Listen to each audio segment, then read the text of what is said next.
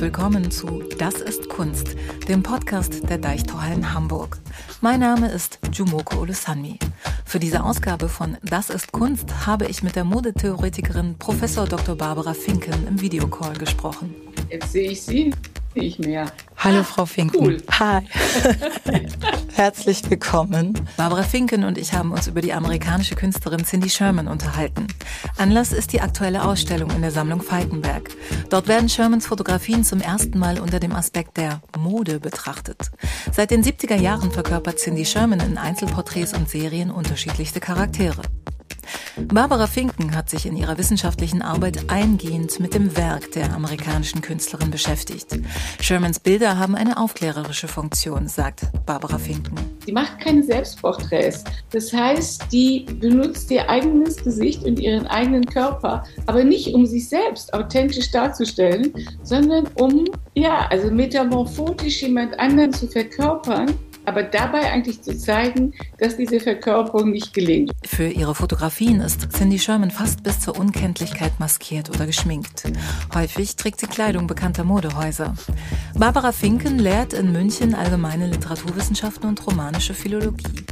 2013 erschien ihr Sachbuch Angezogen, das Geheimnis der Mode. Darin erklärt sie die geschichtliche Entwicklung und die ästhetischen Gesetze der Mode. Ich wollte zunächst von Barbara Finken wissen, wie sie von der wissenschaftlichen Auseinandersetzung mit Texten zur Mode gekommen ist. Ich habe mich immer für Mode interessiert und dann hatte ich eine Agentin, die auch gleichzeitig eine Kommilitonin und eine Freundin war. Und die gab eine Serie heraus Zeitschriften bei Fischer und dazu brauchte man natürlich, das ist ja klar, Zeitgeist, Geist der Zeit, eine Schrift über Mode. Und ich, ich hatte meine Dissertation fertig, war fünf Monate finanziert. Und dann bin ich in New York auf Tour gegangen und habe die Modeläden unsicher gemacht und dieses kleine Büchlein geschrieben. Und das hat mir wahnsinnig viel Spaß gemacht. Das war also in gewisser Weise autodidaktisch oder es war sogar autodidaktisch. Und ich habe mir eigentlich vorgenommen, die Mode aus den Krallen der Soziologie äh, zu befreien und die mir auf ein ästhetisches Gebiet zu verfrachten und äh, Kleider so zu lesen wie Gedichte. Und ja, dann hatte ich es fertig. Darf ich fragen, welches Buch das war? Das ist ja nicht das Buch angezogen, was Sie dann 2013 geschrieben haben. Es ist ganz lange her, das heißt Mode nach der Mode und ist in den Zeitschriften bei Fischer rausgekommen. Ah, ist ja. vergriffen, aber hat sich Zeitschriften hat sich gut ging gut. Und was lernt man, wenn man Mode rezipiert wie ein Gedicht? Man lernt zum Beispiel, dass ein, dass ein Kleid, also ein gutes Kleid, in Intertext ist, dass es oft ganz viele verschiedene historische Zitate hat, dass es viele Stereotype zitiert und die gegeneinander ausspielt. Man lernt dabei, was Geschlechtsrollen sind, aber auch was historische Ideale sind. Man lernt dabei, wie durch Schnitttechnik äh, ideale Körper erschaffen werden, wie die Modedesigner immer zwischen dem Mannequin, also dem idealen leblosen Körper und dem realen Körper spielen und die gegeneinander auch manchmal ausspielen. Verstehe. 2013 erschien Ihr Buch Angezogen, das Geheimnis der Mode, in dem Sie unter anderem sagten, dass es nur eine weibliche Mode gebe und keine für Männer. Was meinen Sie damit? Und warum ist das so? Also das war 2013, wie gesagt, und da habe ich eigentlich auf eine bestimmte bürgerliche oder ja eine bestimmte postrevolutionäre Situation reagiert, dass nämlich die Mode Stigma und Privileg gleichzeitig ähm, der Frauen ist, während die Männer, wenn man auch Nietzsche folgt, sich eigentlich nicht modisch anziehen sollen. Das heißt, die Männer haben ihre klassische Form im Anzug gefunden. Der ändert sich kaum, der ist relativ ja, stabil, eben klassisch, während die Frauen sich gegenseitig durch Kleider, mein, eigentlich alle Leute, die über Mode geschrieben haben, ausstechen, sich über Kleider definieren, ja auch Farben, Spiel zwischen Haut und äh, Stoff, also alle die Reiz, Reizstoffe der Mode eigentlich beibehalten haben, die die Männer abgelegt haben, die nur noch auf den Charakterkopf und auf die auf die Personalität, auf die Persönlichkeit aus sind, aber zu blasiert, um sich durch Kleider voneinander abzugrenzen oder um sich durch das, durch das Kleid auch nur hervorzutun, kann man sagen. Die Männer sind zu blasiert. Ja, klar. geändert, das enorm geändert.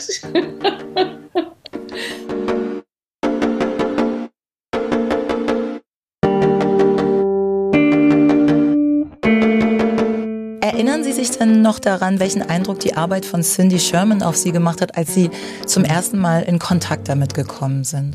Ich fand Cindy Sherman wie viele äh, Leute meiner Generation absolut äh, faszinierend, weil sie nämlich offensichtlich darauf verzichtet, das ideale Bild der Frau darzustellen, sondern uns eigentlich die Normen der Weiblichkeit, das Gemachtsein der Weiblichkeit, die Stereotype, die Weiblichkeit über die Jahrhunderte begleiten und die auch von Land zu Land und von Schicht zu Schicht und von Klasse zu Klasse verschieden sind, sie die, uns diese Normen vor Augen stellt. Und ich fand das von vornherein ein unheimlich interessantes, unheimlich interessantes anzugucken.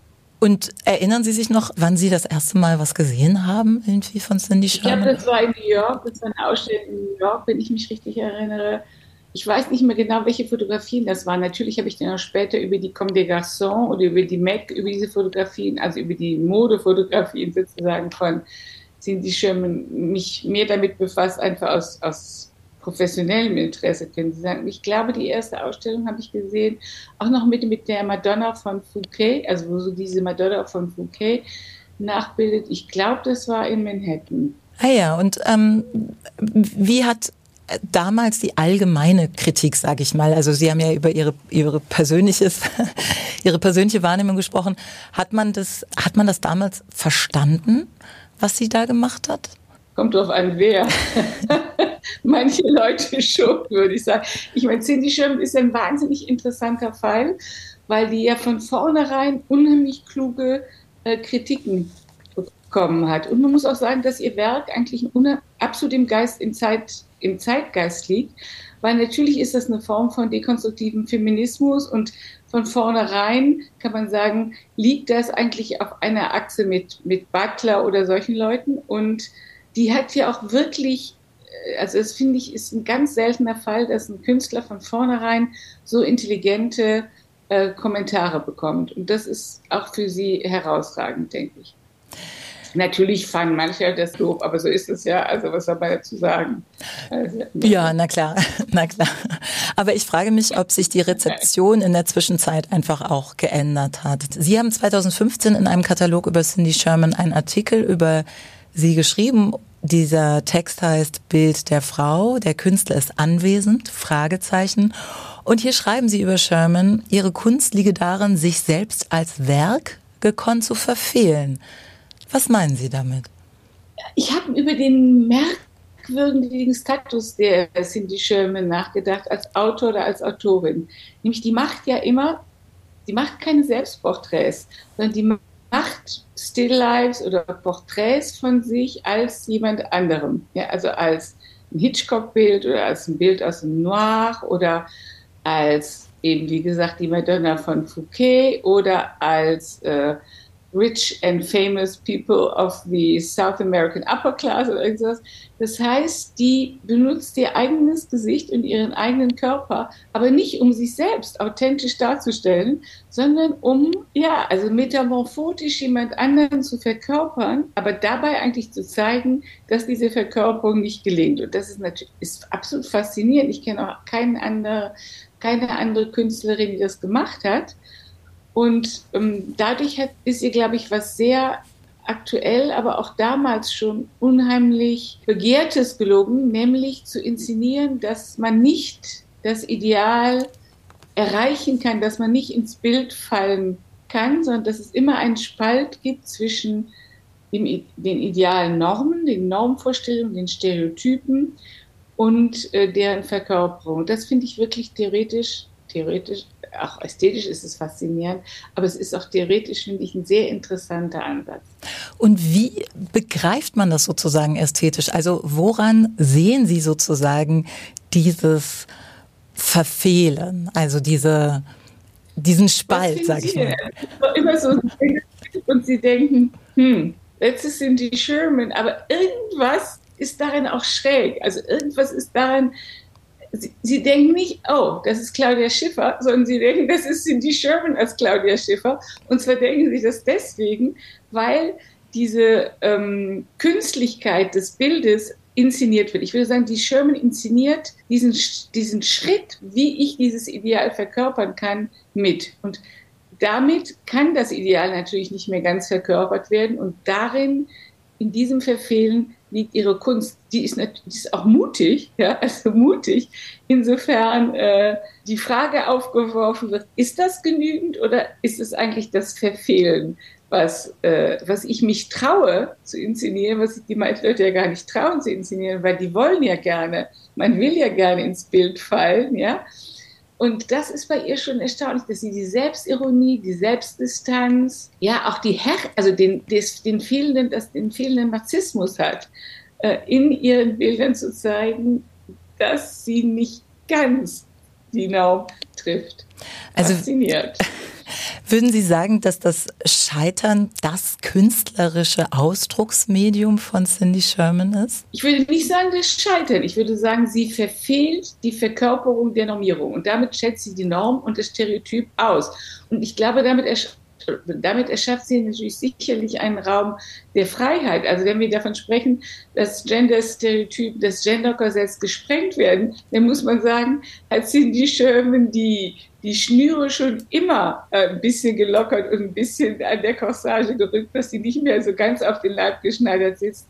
Und insofern ähm, hat sie uns immer schon einen Raum, kein narzisstisch besetzbarer Raum, aber einen Raum des Verfehlens, des ähm, eingeräumt und gleichzeitig sozusagen die Normierung als Normierung ausgestellt. Und das finde ich eine doppelte, schon ich würde sagen, schon aufklärende, befreiende Bewegung, finde ich schon, ja. Also ist schon ein, ein Sprengen dieser Korsetts, ja, finde ich schon.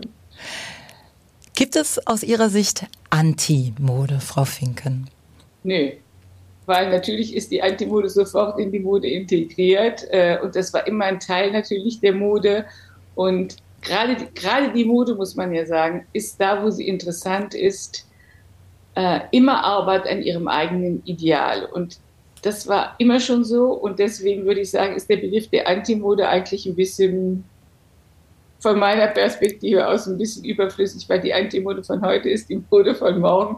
Und natürlich ist sie sowieso als Anti immer schon innerhalb des modischen äh, Kosmos mitgedacht. Gefangen. Oder was heißt gefangen? Mitgedacht. Sehr viel eleganter ausgedrückt. Ja, danke. danke. ähm, naja, ich frage, weil die Ausstellung Anti-Fashion heißt oder Anti, Anti, ich Anti. Weiß es schon, ich weiß es schon. Das fand ich als Titel nicht so besonders gelungen. Ah, das ist Aber interessant. Egal. egal. Ja, da geht es, vielleicht, vielleicht bezieht sich das Anti auch auf etwas anderes. Vielleicht können wir das ja auch im Laufe des Gesprächs dann nochmal drauf zurückkommen. Aber würden Sie sagen, dass Shermans äh, Interesse, Ihrem Interesse, Frau Finken, an Mode entgegengesetzt ist? Nee, überhaupt nicht. Ich finde das überhaupt nicht. Sagen wir mal so, ich glaube, dass, also ich bin ja keine Künstlerin, das heißt, mir geht es nicht darum, ähm, etwas abzubilden oder etwas zu erschaffen oder etwas zu, ein Werk zu schaffen oder so. Mir geht es darum, etwas zu analysieren, etwas zu verstehen und zu erklären, was da, also versuchen, dem, was da passiert, das zu erfassen, dem nahe zu kommen und das mitteilen zu können. Also das zwischen uns zum Beispiel teilen zu können ich würde sagen, Cindy Sherman tut, wenn sie die Bilder, wenn sie diese Self-Portraits oder diese Filmstills oder eben, eben nicht diese Selbstporträts, sondern diese Verkörperung äh, vor uns hinstellt, schafft was anderes. Die erklärt das nicht, die zeigt es. Und ich würde sagen, ich, bin, ich analysiere eher. Aber diese, Verstell diese, Ver diese Verstellung, diese Verschiebung, diese Verrückung, ähm, diese ganze Arbeit in der Arbeit der Designer herauszu ähm, oder herauszuanalysieren. Das würde ich sagen, ist auch etwas, was Cindy Sherman sicherlich mit anderen Mitteln tut. Die Mittel sind verschieden, das Interesse ist vielleicht ähnlich.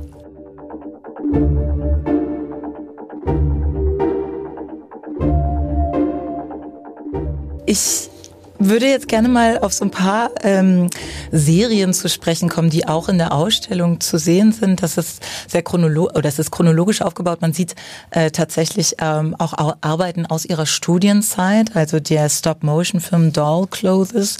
Und ähm, es ist ein Film über eine Modepuppe, also Sherman selbst, die sich aus äh, ihrer Plastikhülle befreit und sich anzieht und plötzlich kommt eine große Hand ins Bild, greift sie entkleidet sie und sperrt sie wieder ein. Und ich habe mich gefragt, ist Mode Zwang? Also, Mode ist sicherlich ähm, Normierung, ja. Und zum Beispiel Rousseau hat ja schon darüber geschrieben, dass das Mädchen äh, von vornherein mit Puppen spielt, sich selbst zur Puppe macht, äh, sich selbst als Fremdkörper sieht und sich in diesen anderen Körper, in dieses andere Körperideal hineinprojiziert.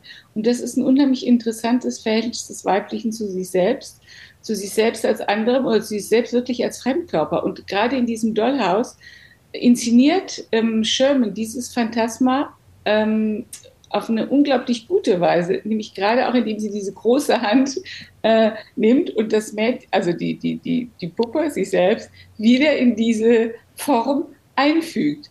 Und das finde ich eine tolle, ein, tolles Movement.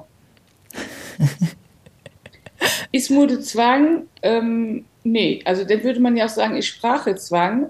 Ähm, also Sprache Mode ist da, bevor wir da sind. Insofern drücken wir uns in der Mode nicht selbst aus und wir werden darin auch nichts.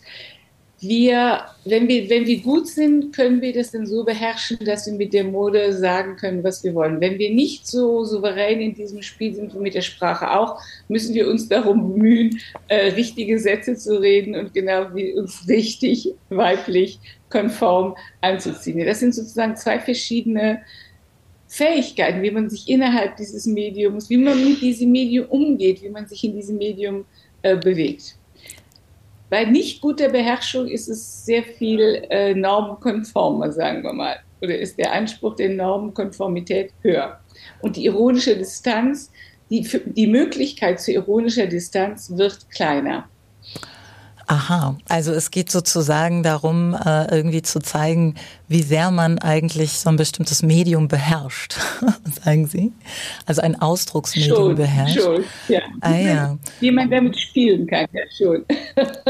ah ja, und, und, und je weniger ich spielen kann, desto mehr bin ich sozusagen darauf angewiesen, mich ähm, den Spielregeln zu unterwerfen. So ist es leider, ja, wirklich, so ist es. Inso, je mehr äh, liegt Ihnen daran zu zeigen, dass Sie einen richtigen Satz konstruieren können, also dass Sie sich zum Beispiel, sagen wir mal, gender- oder klassenkonform anziehen können. Wenn Sie wissen, dass Sie das können, können Sie es auch mal anders machen. Ja, also dann haben Sie viel mehr Distanz und viel mehr Bewegungsfreiheit. Das wäre also ein Fashion Victim, jemand, der nicht diese Bewegungsfreiheit hat? Das kommt denn vor, leider, ja. Das kommt denn schon vor. Ähm, Cindy Sherman sagt selbst über die Arbeit an ihren Covergirls, ähm, auf denen sie Models ähm, auf den Covern von Frauenzeitschriften nachstellt und auch parodiert im weiteren Verlauf. Es habe Ärger mitgeschwungen bei der Konzeption dieser Arbeit. Können Sie diesen Ärger nachvollziehen, Frau Finken? Also das Bild der Frau, ja, das Bild der ideal schönen Frau, das Bild dem entsprechen zu müssen und dem nicht immer entsprechen zu können, sorgt, glaube ich, bei vielen Leuten für Frustration oder für, für Ungenügen, auch für ein Ungenügen damit äh, praktisch auf dieses, sagen wir mal, Strahle oder auf dieses Ideal festgenagelt zu werden, eine Hilflosigkeit mit dieser mit dieser Normierung, mit diesem Ideal, mit dieser Schönheit umzugehen und das vielleicht doch nicht äh, zu erreichen. Das verstehe ich also, dass man da einen gewissen Ärger entwickelt. Ich selber habe das überhaupt nicht, weil ich freue mich immer, äh, wenn das gelingt und ich bin vielleicht auch, ich identifiziere identifizier mich auch vielleicht narzisstisch über. Also ich finde das eigentlich immer amüsant, aber ich kann verstehen, dass es zu diesen Frustrationen oder zu diesen zu dieser Rebellion gegen diese Normierung kommt. Kann ich gut verstehen. Also wenn man sozusagen hinterfragt, wie Weiblichkeit konstruiert wird und, ähm, und es ja. begreift und daran scheitert. Ähm, Sie sagen, Sie freuen sich darüber, wenn es Ihnen ja, genau. gelingt. Genau. wie schön. ich immer, ja. Also, das ist kindisch, das gebe ich Ihnen zu, das ist wahrscheinlich auch narzisstisch. Aber ich, ja, also ich, mir macht das Spaß. Ja. Gelingt mir natürlich nicht, das ist ja klar, aber ich, mich ärgert es nicht. Ich, hat es auch hat es auch was mit einer Lust? Ich bin Ich wollte gerade fragen, hat das auch was mit einer Lust am Verkleiden zu tun vielleicht?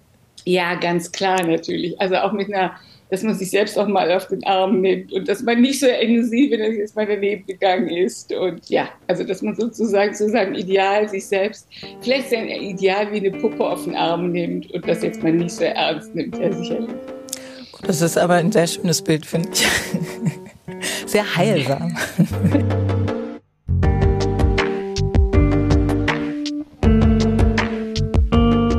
den 80er Jahren beginnt die Modebranche also vermehrt Interesse an einer Zusammenarbeit mit Cindy Sherman zu zeigen. Und 1983 posiert sie in Designerkleidung von Issey Miyake, Comme des Garçons, eben zitiert Jean-Paul Gaultier, mit verschmiertem Make-up in seltsamen, verkrampften Posen. Zunächst für die Zeitschrift Interview, etwas später werden ihre Charaktere äh, deprimierter, zum Teil suizidal. Und Sherman selbst sagte damals, sie wolle die Modewelt, ich zitiere, zerfetzen. Also sie, sie habe offenbar wirklich Ekel verspürt vor der Qual der diese Frauen, die Models, äh, die sich ähm, dem ausgesetzt haben, um diesem Mode- oder Frauenbild der Designer zu entsprechen. Also Stichwort Magersucht.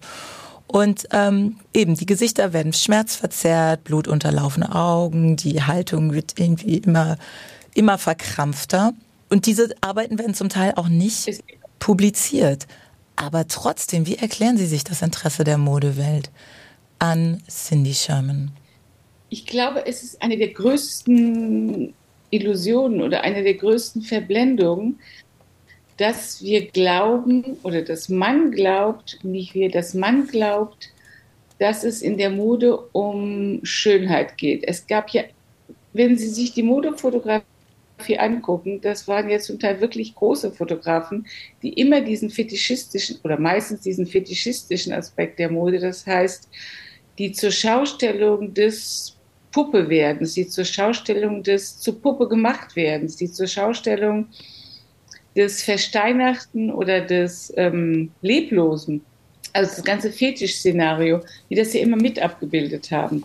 Und nur ganz schlechte Modefotografen und nur ganz schlechte Mannequins waren in diesem Sinne nicht schräg, sondern einfach nur schön. Das war ganz selten so. Das waren meistens ähm, Körper, die sich selbst als Fremdkörper eigentlich entseelt fast, ohne Subjektstatus, die in einer solchen Weise eigentlich fast oft wie Geister, wissen Sie so, ähm, paradieren. Und in diese Entwicklung passt es Cindy Sherman natürlich unglaublich gut rein. Also wenn Sie zum Beispiel in diesen ganzen, diese ganze Richtung Heroin Chic, diese ganze Richtung ähm, der, des Mannequins als einer, jemandem, der überhaupt nicht bei sich ist, sondern der entweder im Drogenrausch ist oder der einfach in einer anderen Welt ist.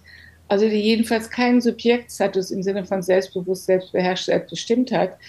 Äh, und diese Ästhetik war war wie auf den Leib geschrieben, weil die sich ja in ihre Inszenierung entfremdet und diese Entfremdung jetzt eben nicht als gelungen inszeniert, sondern also sich als Fremdkörper mit inszeniert. Das tut, tun viele Sachen der Modefotografie aber auch. Und insofern glaube ich gar nicht, dass man, dass sie das hätte als Zerfetzen der Modeindustrie lesen können. Sie hätte es als eine, als eine besonders radikale und besonders edgy Variante dessen beschreiben können, was da äh, passiert. Also ich höre, dass Sie nicht einverstanden sind damit. Und ich habe äh, vor einiger Zeit mal eine Interpretation gehört, der, der ich ähm, nicht zustimme. Ähm, und zwar zu den, ich würde jetzt sagen, neueren Arbeiten, Pro Project Twirl zum Beispiel. Da trägt Cindy Sherman unter anderem Kleidung des äh, Designers Marc Jacobs wenn sie sich oder während sie sich wie eine internationale Modebloggerin oder Influencerin inszeniert. Und die Interpretation ging so ein bisschen in die Richtung, dass diese, dass diese Bilder eine Kritik an diesen oberflächlichen Frauen seien. Und ich habe aber irgendwie gedacht, dass das eher was Trauriges für mich hat und auch was sehr Kritisches, weil es sich auf mich so wirkt, dass diese stark geschminkten älteren Damen ähm, dass es für die eigentlich gar keinen Raum gibt in dieser Gesellschaft, also dass es ihnen eigentlich nichts anderes übrig bleibt, als sich so zu inszenieren, laut zu sein, um überhaupt noch Aufmerksamkeit äh, zu bekommen, um geliebt zu werden, um die Chance zu haben, attraktiv gefunden zu werden. Und ich fand es, also ich fand so, ja, ich finde, es hat so nichts Frauenfeindliches eigentlich irgendwie, diese Serie, so wie ich die Interpretation verstanden habe. Ähm, können Sie da vielleicht noch was dazu sagen? Haben Sie da ein Bild vor Augen?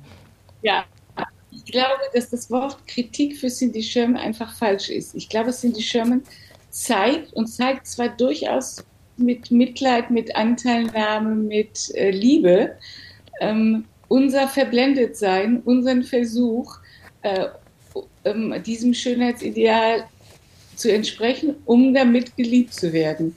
Und ich finde, dass sie das mit sehr viel ja, Liebe zeigt, äh, dass wie wir diesem, diesem Quatsch hinterherlaufen und nicht auch vielleicht gar keine große Wahl haben, wie wir uns verzerren lassen in diesem Versuch, ins Bild zu fallen. Und darin liegt auch wirklich ihre besondere Kunst, dass die diesen Wunsch, dieses Begehren der Weiblichkeit ins Bild zu fallen, dieses Bild zu verkörpern, dass sie das fast wie eine tragische, wie ein tragisches Missreading und wie eine tragisch, wie einen tragischen Versuch ausstellt und damit uns, und das will ich jetzt nochmal sagen, uns nicht kritisiert, sondern uns tatsächlich, glaube ich, Räume eröffnet, in der wir uns von diesem Begehren, in der wir die Möglichkeit bekommen, uns von diesem Begehren, diesem Bild zu entsprechen, lösen können oder wie wir über unser eigenes Begehren vielleicht auch nur lächeln können oder wie wir uns vielleicht bemitleiden können, in diesem Ideal entsprechen zu müssen. Und das finde ich die,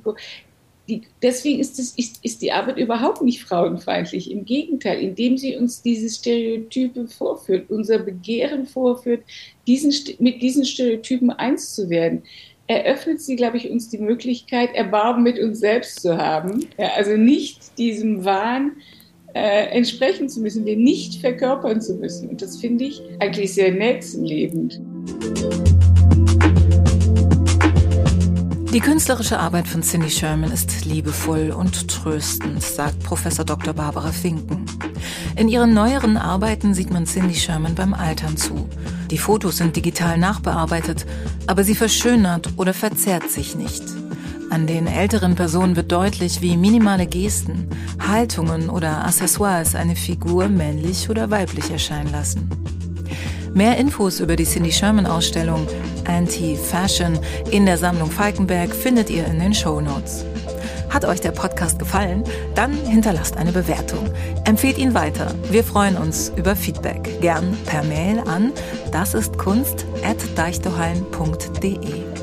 Schaltet ein zur nächsten Folge von Das ist Kunst, dem Podcast der Deichtorhallen in Zusammenarbeit mit Byte FM. Tschüss, sagt Jumoko Olesani.